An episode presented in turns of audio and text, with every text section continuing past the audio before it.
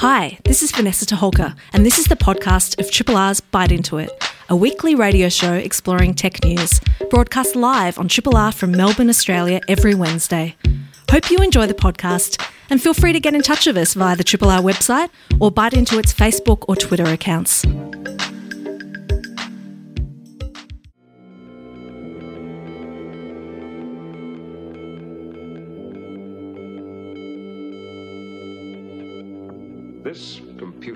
Has a vast memory capacity. This is not a computer simulation.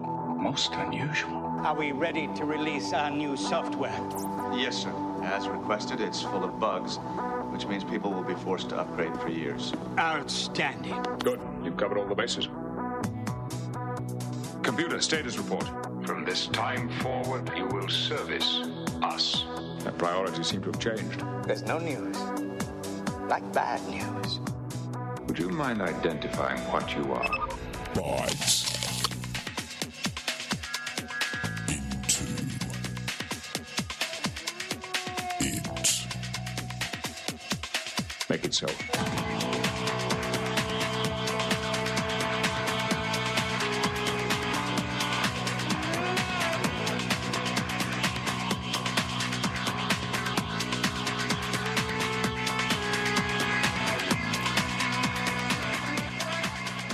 Big thank you to Kate Kingsmill for the last three hours with The Distant Sky. She'll be back next Wednesday from 4 to 7. Gosh, there were some beautiful sounds going on there. Welcome to Bite Into It. Tonight we've got Lily Hello. and Joe. good evening. And I'm Vanessa, and we are so happy to be back after a beautiful summer break. How are you? Uh, uh, look, I'm stoked that the humidity's gone away, to be honest. Yes, we've timed this well. Not my favourite weather. it's pretty good. And we do want to say a big thank you to all the people who broadcast in this beloved slot over the summer. Um, thanks to our Games Focus pals Maze and Dan M, who covered us through December. And then Nat Harris and Hannah Camilleri with Pet Nat and Hannah Chocolat Radio. It was delightful. This slot has never been funnier. Thank you for bringing the joy. that was great. Um, hilarity, definitely. So tonight we're back on our shtick. We're back about how technology fascinates us and interests us and makes us think about taking things apart and building things in interesting ways, but also how it affects us and, and what we can do and, and our society and our um, are just enabling things with technology. So we're going to hear about an open resource this evening that will help you with all sorts of different skills. Yeah, the uh, the Open Practice Library. So the um, Donna Benjamin, the maintainer of the Open Practice Library, is going to come and talk to us a little bit later about what that is, what it's all about, how you can get involved, why you'd want to use it. I have lots of questions, and Donna's going to answer them. I'm really excited about that. Donna's been someone who's on the show's radar for years now. Uh, yeah, we're super keen to, to have them in. Uh, before we get there, though, a little bit of news as usual. We like to start local. What's been happening in the legislative space, Lily? what hasn't been happening in the legislative space. It's been quite a time. Um, so, so a few things. First off, disclosure: I'm on the board of Digital Rights Watch, so we have a bit of an incentive to pay attention to this kind of thing. Um, and we've had quite a time uh, with the number of proposals for changes to legislation that affect digital tools, the internet, social media that have been coming out over the last little while. Um, there have been there have been lots. The most recent one, um, submissions closed. Can't remember now. Last week, the week before, um, about the uh, the anti trolling bill. You folks, heard the anti trolling bill. Yes, and I love that it sounds so mythical and like it should be a good idea. But what's it really about, Lily? Well, I um seeing this earlier today actually uh, that the anti-trolling bill only has the word trolling in the title. It doesn't have the word troll anywhere else in the in the bill in the proposed bill. Um, so it's Not a defined term then. no. Uh, so it could could literally mean you know creature who lives under a bridge for all, for all that we know. So misunderstood too. Absolutely. Um, Foldy roll. But um, in terms of what the bill actually is proposing to do, um, it's about social media companies uh, being able to unmask or being incentivized to unmask commenters and people who are posting, um, so that people uh, people who have posted things that may be defamatory, so that the victims of defamation can have some kind of recourse to justice. And part of this involves treating social media companies as publishers, which currently they aren't, which has been quite an important thing over the last five odd years, given you know the way that social media has impacted society and the I'd way that we even, think about even things. yeah, even longer in the sense that you know they weren't held to the same accountability standards that your um, old school media outlets were. No, and still aren't. And that, Yeah. that dichotomy is, is a really interesting one. Um, and later on, I know that we, are, like many others, going to talk a little bit about Spotify. And one of the issues about Spotify is also, you know, is it a media platform? Is it a publisher? What, you know, there are a lot of questions. What are their about- responsibilities around the content they're publishing? Exactly. Yeah. Um, and so the anti trolling bill is a really interesting one in that case. So when we think about the damage that trolls do, if we take this at face value and, and we say, well, you know, I can be bullied, I can be harassed in, you know, all sorts of ways, um, is defamation the be all and end all, you know, uh, sort of, I guess, response to um, to kind of even up the score after you've been a victim of trolling? I mean, it's an interesting one, and I also have to, you know, I, I've got to say that you know that is probably a very harrowing experience to go through if you know if you're having a hate campaign against you online, particularly as you know an everyday person. Um, but yes, it's certainly something that I know has been popular with um, with government ministers and things like that. Um, to uh, most recently, Peter Dutton sued somebody for posting something that he considered to be defamatory on Twitter, and he won. And so it's it's interesting to think about this legislation in the wake of that event. It's interesting, I think, to think about it in the wake of who has power and who has money, because to take advantage of defamation protections, you have to have enough money to pursue, um, you know, protection or or you know re- repairs Yes. under the law.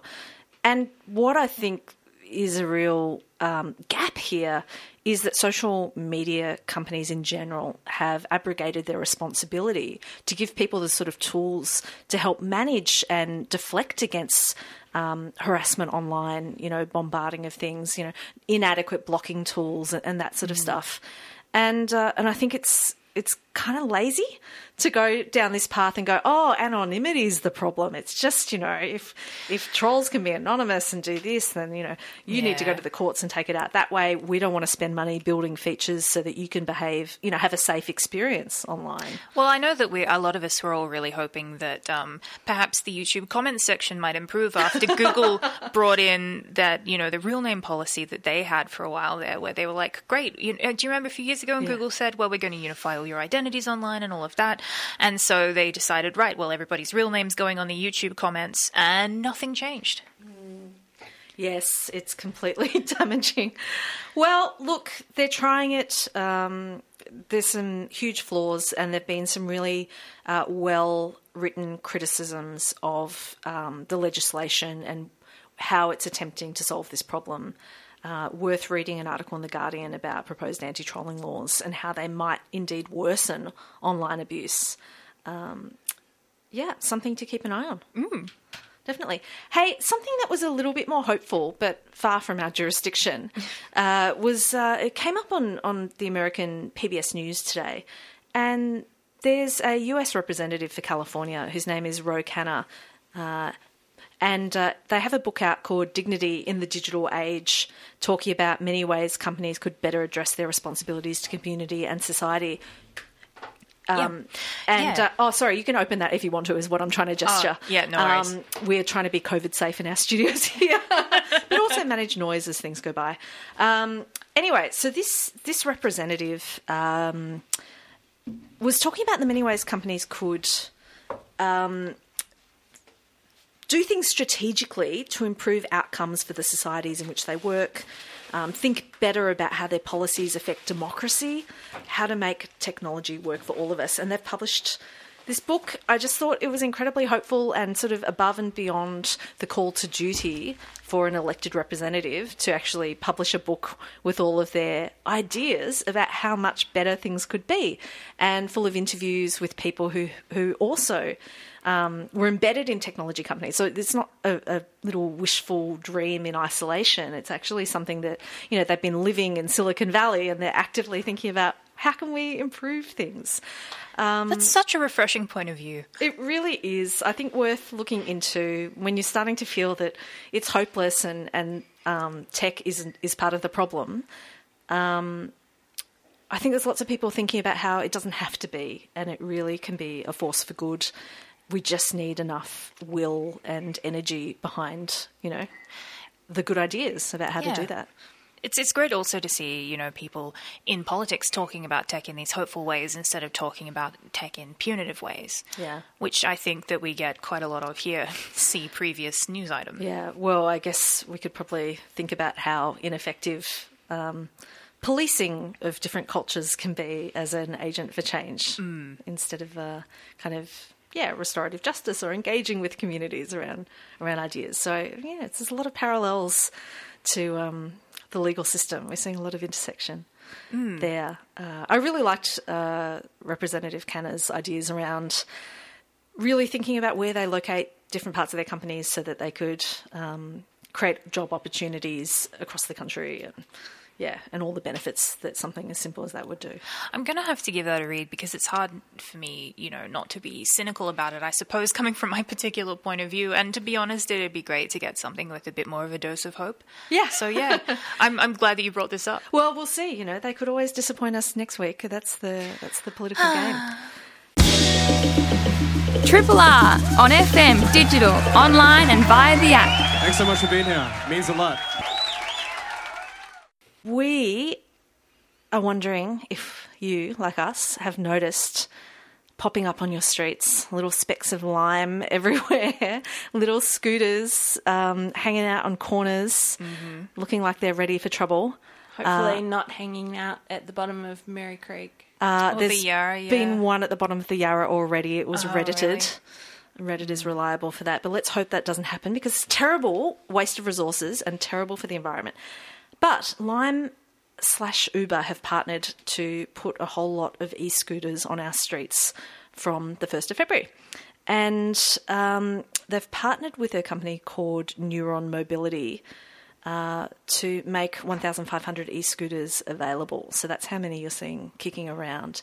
And I think they're running around redistributing them at night. So they've they've each got trackers in them, and then you know you can sort of see where they're at. It's part of a one year trial that will put these vehicles in three inner city council areas. So it's City of Melbourne, Yarra, and Port Phillip who are investigating this.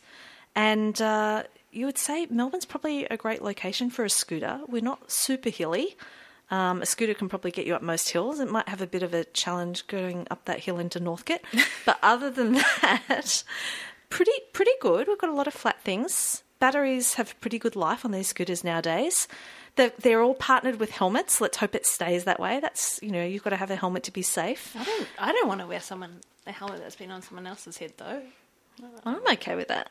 I'm No, You can. It might be a bit weird. Like it's it's interesting. I thought so. Melbourne, Melbourne's one of the very last cities, or at least on the east coast of Australia, to get scooters like this. I remember going to Canberra last year, and they were full of scooters. I've, you know, I yeah, know I was in Hobart's- Brisbane a couple of years ago, and um, they were doing really well there, despite it being quite hilly. Actually, Yeah, What- maybe maybe because of I don't know. Do they go okay up hills? what are the charges? they must. What are the charges like? I haven't looked into that. No, Yeah. but but from what I understood, um, e-scooters were illegal in Melbourne. Um, Yes. So are they still illegal? What's going well, on? yeah, the thing is, they're not all illegal, but the requirements are so restrictive that they might as well be. Um, So there's massive regulatory challenges for people. So it's illegal to use most e-scooters in Victorian public areas on. So that means on footpaths. And it can be illegal on shared paths, and then it can be illegal on some roads. So the only vehicles that can legally be used have to have a top speed of less than 10 kilometres an hour or a power output less than 200 watts. And it's actually hard to buy very many scooters that have specs that low. Um, I don't know if you've spent much time glancing at scooters on the streets, but I've even accosted is too strong a word, but spoken to someone who rocks up at my local cafe with a scooter because I was so curious about, you know, if they're enjoying it and how high powered it was. And this was a Huawei one. And they were just like, it's amazing. It only costs this much. The charge lasts this long. It's really fun. And I said, so is it legal? And he's just like, not really, but it's not illegal, and no one stopped me. And um, yeah, so it's it's in that awful grey zone place where people don't want to spend money investing in a scooter if they're only going to get in trouble for riding it.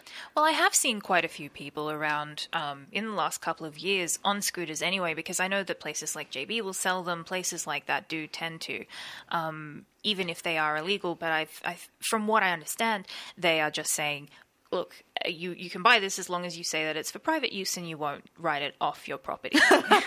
and, then, we can sell it to and you. then you take it out into the streets of Brunswick. Yeah. and you're like, It's my property. property." Yes. Yes. the the People's Republic. Fine. But yeah, that was what I understood. So it's really interesting to see this happen. And I know that um, from friends who live in cities where there are a lot of scooters, these have not been popular with locals. It's so tricky, right? I am really torn about this because, on one side, uh, you hear about the uh, academics of building good cities, and walkability is key. But aside from walkability, the next hardest thing to solve is the last 100 metres, or is it 100 mile? I can't remember exactly what the measurement is. But Meters there's- and miles are different. So I know they're massively meters. different. There's massively different, but there's a last. I, th- I think it's like there's a last something issue. I know in supply Yeah. chain it's Last mile. mile? They talk about last mile in Yeah. supply chain. But I don't know in this area because it's not my area. But really, the issue is, you know, you get public transport that will take you this far, or a car that will take you to a Mm. car park or whatever, and then you've still got to get from there to some other area. And so, for people with different mobility challenges, Mm. or people who just have to fit in a fair bit of moving from different locations in a day, uh, time becomes a factor. You know, you've only got so much time, and then effort becomes a factor. And so, if you can actually reduce the time and effort to travel those last distances, you can actually have a tremendously more functioning uh, city.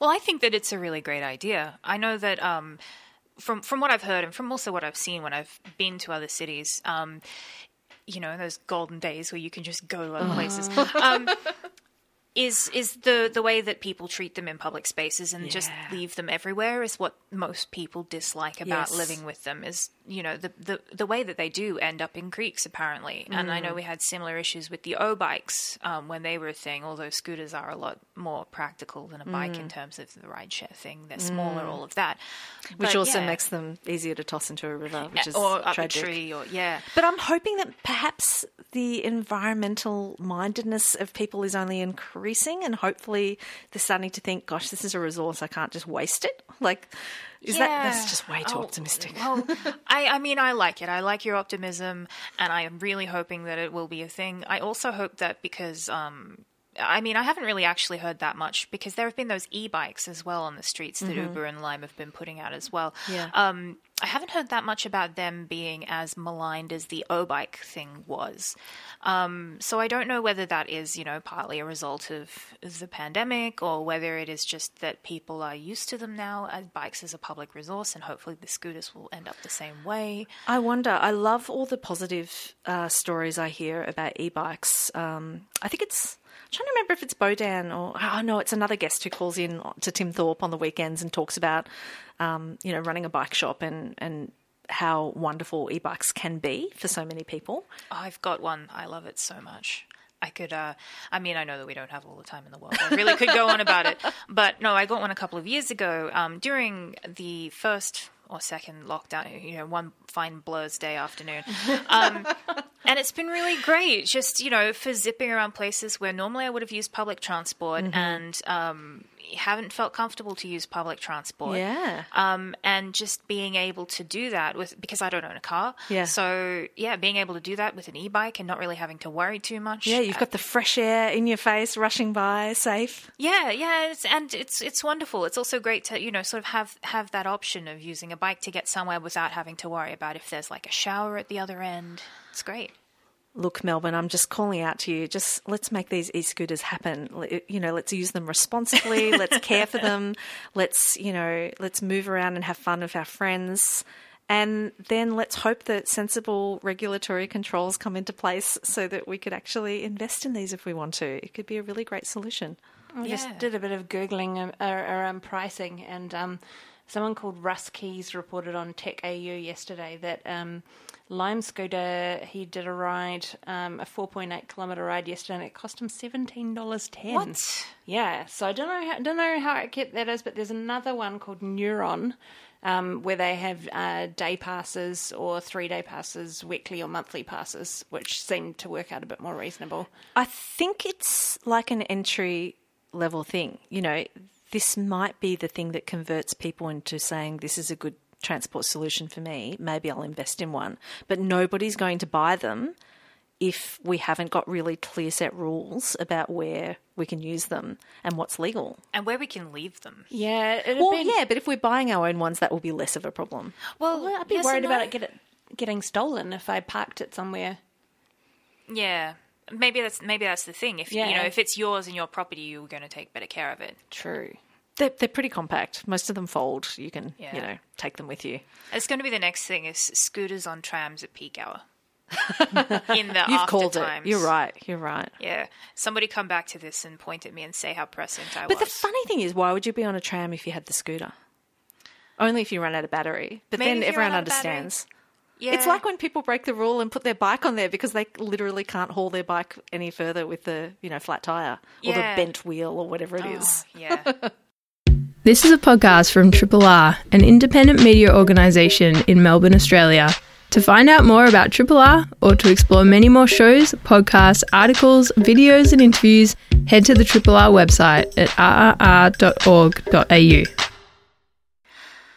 And up now we have um, Donna talking about the Open Practice Library. The Open Practice Library is a community driven, community written, and open source collection of practices uh, that teams can use to work together on creative and technical projects. Anybody can contribute to the library. All you need is a GitHub account. And to get us across what this is, who uses it, who could use it, and why they want to, we're speaking to Donna Benjamin, who is the library's current maintainer. Hi, Donna. How are you going? Hello, Lily. I'm great. How are you? I'm doing well. So glad to hear you. I've been meaning to get you on air for a very long time. Yay! I'm so excited to be here. It's it's actually a long time since I've been on Bite into IT. I don't think I can remember when it was I last came. So it's good to be back. So, Donna, tell us how long has the Open Practice Library been around now? Uh, the, the Practice Library is, I think, about three or four years old. It sort of existed before it existed in that it was a collection of practices being used uh, inside Red Hat by the Red Hat Open Innovation Labs. And then they had the bright idea of, hey, why don't we just make this available for everybody? And so it sort of grew, it was born, born kind of by stealth. So its exact starting date is a little bit unclear.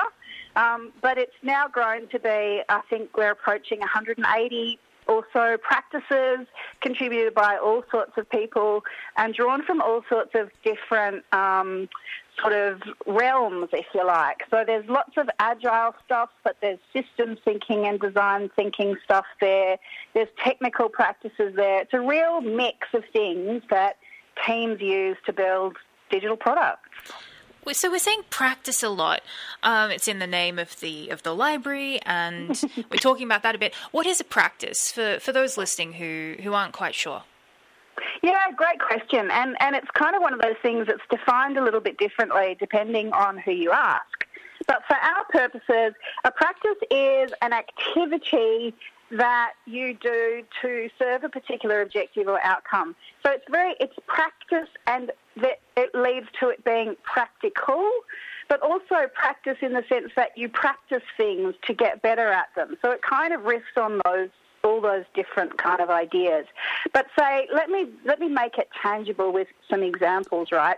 A common practice that some people in, in sort of the, the IT and digital space and the agile space would be familiar with is something called a retrospective. So at the end of a week or two weeks' work, you all gather together, compare what, um, you know, talk about what you've done, what worked, what didn't work, but really what's important is what can we do better? What can we learn from what we've done so that we can improve our next um, our, our next uh, iteration together, our next sprint, our next kind of uh, body of work. What can we do better, having learned from what we've just done? So that's a retrospective, and that's a practice, as an example. Um, I'm just thinking another one that's, a, we've just added is the check-in practice. So a team comes together and meets, whether it's daily or weekly. They should just check in with each other first, first to sort of establish their purpose and presence for being there um, and focus and put aside things that might distract them. So, yeah, they're the kinds of things that, that are some of the more team focused practices. But then there's other things where we introduce like techni- technical concepts like um, pair programming or mob programming. And so the practice there is that, uh, you know, you work together um, in pairs to, to, to create code or to learn something, uh, or you work together as a whole group and do it together. So that's mob programming. So there are other examples. Does that sort of help?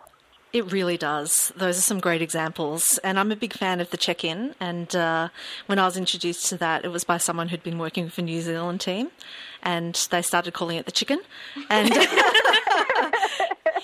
I, I, I, swear to you, it had only when I'd been away from New Zealand for about five years and went to the airport that I first heard chicken. I'd never heard it. I'd never heard it before, but I finally realised what.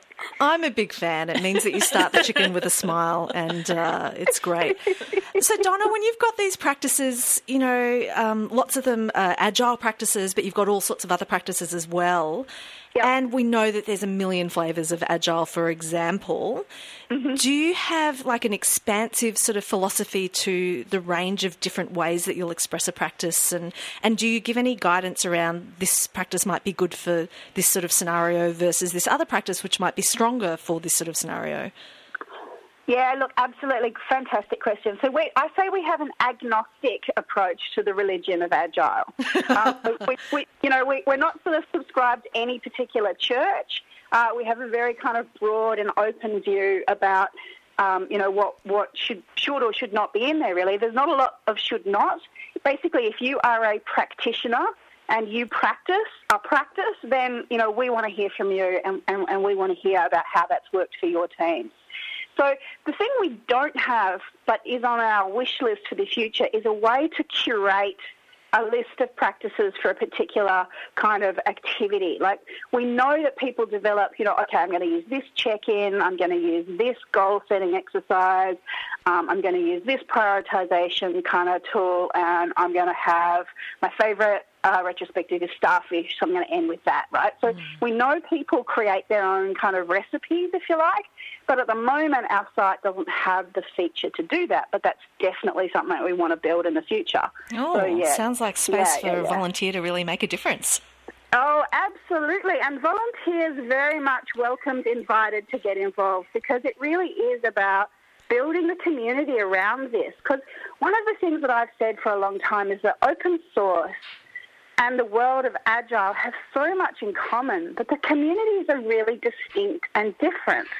And the Open Practice Library is like the first place I saw that really brought those two quite revolutionary, you know, ideas together in a really meaningful way. And so the community that's building around it is really kind of drawing on um, you know, the distinct and difference, the distinct differences from those communities, but bringing them together in a way that's really I think, really harmonic, if you like.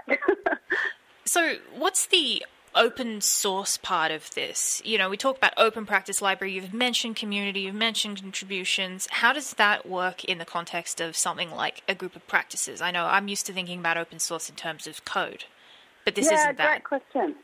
So, you know Wikipedia, right? So, Wikipedia is um, a, a body of knowledge that anybody can contribute to. So the Open Practice Library starts at that level. If you go to the Open Practice Library and you go to any practice page and you look in the top right hand corner, there's a little grey button that says Improve this practice. Anybody can click on that, then log into our uh, content management system called Netlify using their GitHub ID, and they can go ahead and edit it. They can make changes, they can fix typos, they can add links all of that sort of stuff. So it is it is truly open in that respect. There is a gate in that I will review um, anything that gets added, um, and there's a few other people who help with reviewing things. Um, so, you know, it's not just complete open slather like Wikipedia. So we have a little bit of a gate there. But as I said, we're pretty agnostic. So that's level one of how you can contribute to the practices themselves. You can also add a whole new practice. Um, just go in there, add a practice, and that goes in as a draft, and we'll have a look at it and goes through review process. But then, if you are really interested in helping with the project itself and the website and all of that, then GitHub is our home. So github.com slash open practice library. Um, in there is where we've got issues, where the code all lives, where all the content lives as, um, as, as files that you can look at and you can get involved and, and you know post issues if you see bugs or you've got suggestions for improvements, then dive straight in, in um, on GitHub. So yeah, it's a, it's an open source project in itself. So very much welcome people to get involved. It's very meta. I like that. Um, so Donna, do you uh, do the equivalent of stubs like Wikipedia does? Do you have wish list areas that you hope that people will build out? Well, that's a really great question. We don't at the moment, but there are a few issues in the in our issue queue where people have said, "I want to see a practice about X," and they've kind of put that there, wishing for it, right? But what we say is, just go start it. It doesn't have to be perfect. So you know, I, I really want to. Um, build on that idea of you know accepting stubs, and it can just be a broad sketch idea, and it will improve over time. Yeah, it's absolutely. so punk. It's so DIY. I like that. totally, totally. Yeah. You um you mentioned that this sort of grew out of your own internal thing. Um, mm. uh, so what what kinds of ways do you find yourself using this library? Well, you know, what was important to bringing this collection together and having all of these things in one place? Because I know you can go and find a lot of this stuff on various different blogs and that kind of thing. So, what was important about having a library? So it's it, it came from the, the fact that we, we had a, a bunch of professionals who had come from different um, you know, different like agile religions, if you like, right? And people bring their bring their kit bag of experience with them, and we're, big, we're, we're bringing that into our engagements. And there was a there was a drive to get some kind of a consistency, but b knowledge sharing. So it sort of started as look, let's just see what we've got. Let's put our knowledge on the table, if you like. And that was sort of the, the genesis of it. So it started out by being a collection of practices that people were practicing. And from there, it said, well, why don't we publish it? Yeah, great. And um, now that it's out, where do we find it? Ah, excellent. Another excellent question. I'm so glad you asked. Please, please point your, your, your trusty web browser um, at openpracticelibrary.com slash learn if you want to hear a bit more of a blurb, or without the slash learn if you just want to dive into the practices. It's a real kind of in your face smorgasbord of stuff. There's a, it's one of the things that's really nice about uh, the Open Practice Library is it's built around this idea of the Mobius loop which we forked from MobiusLoop.com and the wonderful Gabrielle Benefield. But it, it really kind of contextualizes the practices and the phase that you might use them. So we've got a discovery phase, an options phase, and a delivery phase and underpinned by a foundation of cultural and technical practice. So everything in the library kind of fits somewhere in the, in those areas, and it's all kind of drawn together this lovely infinite, you know, infinity loop symbol. I always forget: is it practice with a C or practice with an S? It's with a C. It's with a C. Okay. And actually, also, for anybody listening, like, do me a massive favour, and if you are on Twitter, head to twitter.com slash practice library and hit that follow because like we need more followers. We need to really spread the word, and I really want to see you hear hear from you and shout out to us uh, on the on the twitters. We can absolutely support that and do that ourselves.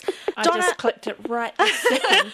I'm looking at this site, and while we have compared it to um, to Wikipedia, and while we yep. have talked about it being built on Git, I think that visually that might set up people's expectations for a really techie looking, you know, dense site to navigate. Who is responsible for your UX um, and why is it so good? that, that look, uh, look, we had a team of people really work on the UX um, back in, in 20, 2020, right? So we had a real refresh in late 2020. And it was a combination of um, some Red Hatters, one Darcy Fitzpatrick, she's a great UX um, person. She's left, since left Red Hat. Hey, Darcy, if you're out there, um, she she did a lot of uh, work on it, and, and an agency that we worked with called Rivers did some some of that really lovely, fresh uh, design work there for us as well. So it was a combination of the team um, and and a little bit of agency support. So yeah, it, it is. It's nice, isn't it? It's got a nice feel. I like it. Yeah, it's pretty great. It's pretty great, and uh, I have all sorts of questions about you know how good your search is or not. But um, that's a question search- for another no, time. no, yeah, no, no, no. Let, me- let me reframe that. It's not search. That's a filter. oh, it's a filter. Oh, there you go. Yeah. Mhm, Yep, that makes sense. Very good, very good. Um, when we're talking libraries, we've got to get all this all this sort of knowledge uh, jargon right. Terminology and lingo. right? Beautiful, Yes. beautiful. Yeah. So I, mean, I know that there are a lot of people out there who um, who are listening right now who have used these kinds of practices in their day to day work and all of that kind of thing. Um, if we are going to build out a recipes kind of feature, is that one of the things that you would hit, you would head to GitHub for? Is that something you could start, you know, looking at the website for? Where would you go? Yeah, absolutely. Head to um, head to GitHub. Um, I haven't I haven't done my homework and really should have had the issue up before I spooked it. But um, there's a there's like a, there's a huge number of repositories um, on GitHub. So GitHub.com slash Open Practice Library slash Open Practice Library. So it's kind of the Open Practice Library repo itself has got a, an issue queue of about 80, 81 issues in it. If you just scan through that, you'll sort of see some of those backlog issues. So there's some calls for content practices, there's some CX or contributor experience issues that we want to look at.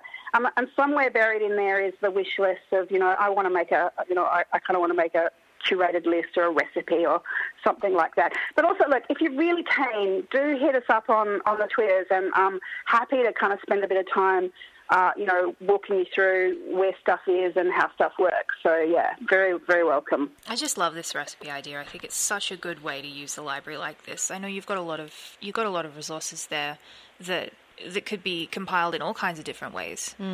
Yeah, exactly. Donna, do you find teams um, using your resource to sort of sit down and decide how they want to work together? You know, have, you, have you seen yeah, people yeah. start with this site? Yeah, so we've actually got um, a, a deck of cards, which is um, which is a curated set of practices. And one of the things that we can do with the with the cards is kind of lay them out and sort of design design a kind of series of workshops or an engagement and say, well, we need something in the discovery. We, you know, so what can we look at there? And we might look at practices like start with why or start at the end. Uh, we've got things like impact mapping and event storming, so they're in our discovery phases. Um, in, in our options um, area, that's where you've got things like, which will be familiar to some people, like backlog refinement, where you're sort of saying, well, this, is- this is what we've got to choose from, how are we're going to prioritise. So things like how, um, how now, wow, you know, uh, all sorts of different kind of prioritization practices. And so, yeah, having a conversation, um, depending on where you're at in, in, in the, the process of building stuff, um, having that conversation about, you know, what's going to be useful, what's going to help us get to where we need to go next is definitely something people do with the practices. Yep. Yep, yep. Yeah, look, it's brilliant having it all in one place. Uh, I think something that happens every time you change jobs is you try and navigate the new organisation that you've joined and what their practices are, and you try and find the resource that effectively does what this does. Um, there's plenty of places putting these together as their own IP and, you know, running consultancies and, and going in and helping people with this from scratch. So Yeah. actually making it cohesive is, is incredible.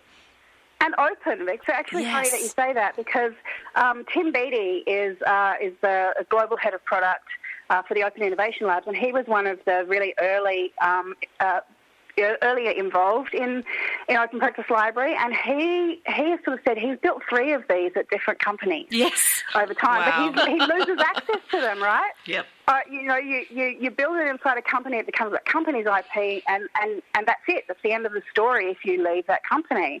Whereas the Open Practice Library is, um, you know, available to all, and can, and people continue to be able to use it. And, and we just hope that, you know, the real the real value is its in utility, and the more people who can use it, the more valuable it becomes to us, to them, and to each other. And it's like learning another language, isn't it? You know, suddenly uh, you and your team can be on the same page and go, Oh, yeah. this is this is how we're going to communicate. This, you know, here's our agreed, you know, values and how they're represented in, you know, in our behaviour. Totally, absolutely. Yeah, I think you've nailed it with that. Absolutely, absolutely. Yeah. Yeah. Well, yeah. Um, can you just remind us again uh, where we can go to contribute Yeah. to the practice to, to the Open Practice Library, to have a look at it, to poke around with it? Where do we go? What do we do? Yeah, so let me give you three, uh, three, three steps, right? So, one, there's the library itself at openpracticelibrary.com. Is talk to us on the Twitters, twitter.com slash practice library. And three is at GitHub, which is our hub of contribution. So github.com slash open practice library slash open practice library. And uh, make yourself known, and we will very gladly welcome you and, uh, and get you going on uh, how and where you can contribute. Brilliant. Well, thank you, Donna. I know that I myself owe you an article for the Open Practice Library by the end of the week. So you do? Yes, I do. So um, you'll be hearing from me fairly shortly. But um, yeah, everyone else is out there listening. Now you know where to go. All the best with the project, Donna. We love it. Thank you so much. Thanks, bye. Cheers, bye. Thank you. Triple R. You're listening to Triple R's Byte Into It, last little bit of the show. We've got Lily and Joe and Vanessa in studio this evening. So happy to be back with you. Uh, and so happy to have some opportunities and events to talk about this time because events were running a little dry last year. The first we want to call out is the Melbourne Accelerator Program. So, applications for their first um, program running this year are now open. It's the Velocity Program, which is a part time program for early stage founders. It uh, offers people 10 workshops centered around customer discovery and market validation. So, if you have an active business idea that you're pursuing um, and it will be within the Melbourne jurisdiction. The participating founder has to be located in Victoria and have registered or intend to register the company in the state of Victoria. Then, for the cost of $500 per founder, you get access to these 10 workshops to, designed to help you grow your business and lots of really tactical um, connections, uh, a well proven program. Yeah, pretty credible stuff. Yeah, sounds like a really good opportunity. Yeah, so applications close end of the month, 27th of Feb. Um, you can find all the details at www.themap.co slash program slash velocity or just look up the Melbourne Accelerator program and um, you'll find links to the Velocity program there. Um, one of the uh, other events coming up uh, next week, which I'm pretty excited about, is the Sex Tech Hackathon. Um, so ThoughtWorks is going to be hosting this, and uh, that will be run by Dr. Zahra Stardust and Dr. Kath Albury, um, who are some pretty incredible sex tech researchers who've done some amazing work in the last few years. And um, we're going to, yeah, we're, we're gonna. I mean, I say we. I'm going to be there, but um, the the hackathon is going to be a three day thing from the 11th to the 13th of February. Um, for people to get together to work on ideas around sex tech, and that could be physical, um, you know, objects, sex toys, that kind of thing. It could be online spaces because that's been also uh, something that definitely needs to be fortified and, and definitely improved for sex workers online. That's been a really difficult space to be in. So thinking about how we can improve that. Mm. Um, so if that sounds like something that's of interest to you, uh, expressions of interest for participation in the hackathon are open until the 4th of February. And you can find out more about that at sextechhackathon.org. if and it's all going to be online. Uh, yeah, I should say that. Mm. It um it was going to be in person, but we uh, I think uh, the thing had been yeah Omicron probably not the best idea, which is great actually because it means that now anybody from all around the country, in fact all around the world, can participate if you want to you know do that in Australian Eastern Coast time. Awesome. Yeah. Um, and another thing that's coming up, which I'm also excited about, uh, is the ComfyCon AU 2022 conference. ComfyCon is a conference that started in 2020, called ComfyCon because it's this, you know, it's comfy. You can do it from your couch, do it from the sofa, whatever. You can participate. But it's a cybersecurity conference, an online hacker conference, um, organized out of Canberra and it has been running the last couple of years. Pretty, pretty chill, nice group of people talking about cybersecurity, and um, the the call for papers for that one is open for the expressions of interest. So you can go to au.comfycon.rocks slash call for papers call dash for dash papers. Uh, How have we not got a better solution for yeah, this? ComfyCon. Just look up ComfyCon and uh, get your ideas in if you want to speak at that or run something at that because it's a really good time. Love it. Um, it has been brilliant being back in studio with you two to kick off Byte for the year. We've still got more members of the Byte team just raring to get at the desks and um, present to you. Next week, we'll have one of our monthly game specials with Maze and Dan Morganti. Big thank you to our first guest of the year, Donna Benjamin, talking about the Open Practice Library. Brilliant stuff. Thanks to my fellow hosts, Joe and Lily. Thanks to Talks producer Elizabeth McCarthy and our podcaster, Matt Hall. Hi, this is Vanessa Toholka. Thanks for listening to the podcast of Triple R's Byte Into It, a weekly radio show exploring tech news. Broadcast live on Triple R from Melbourne, Australia, every Wednesday. Hope you enjoy the podcast and feel free to get in touch with us via Triple R's website or Byte Into It's Twitter or Facebook accounts.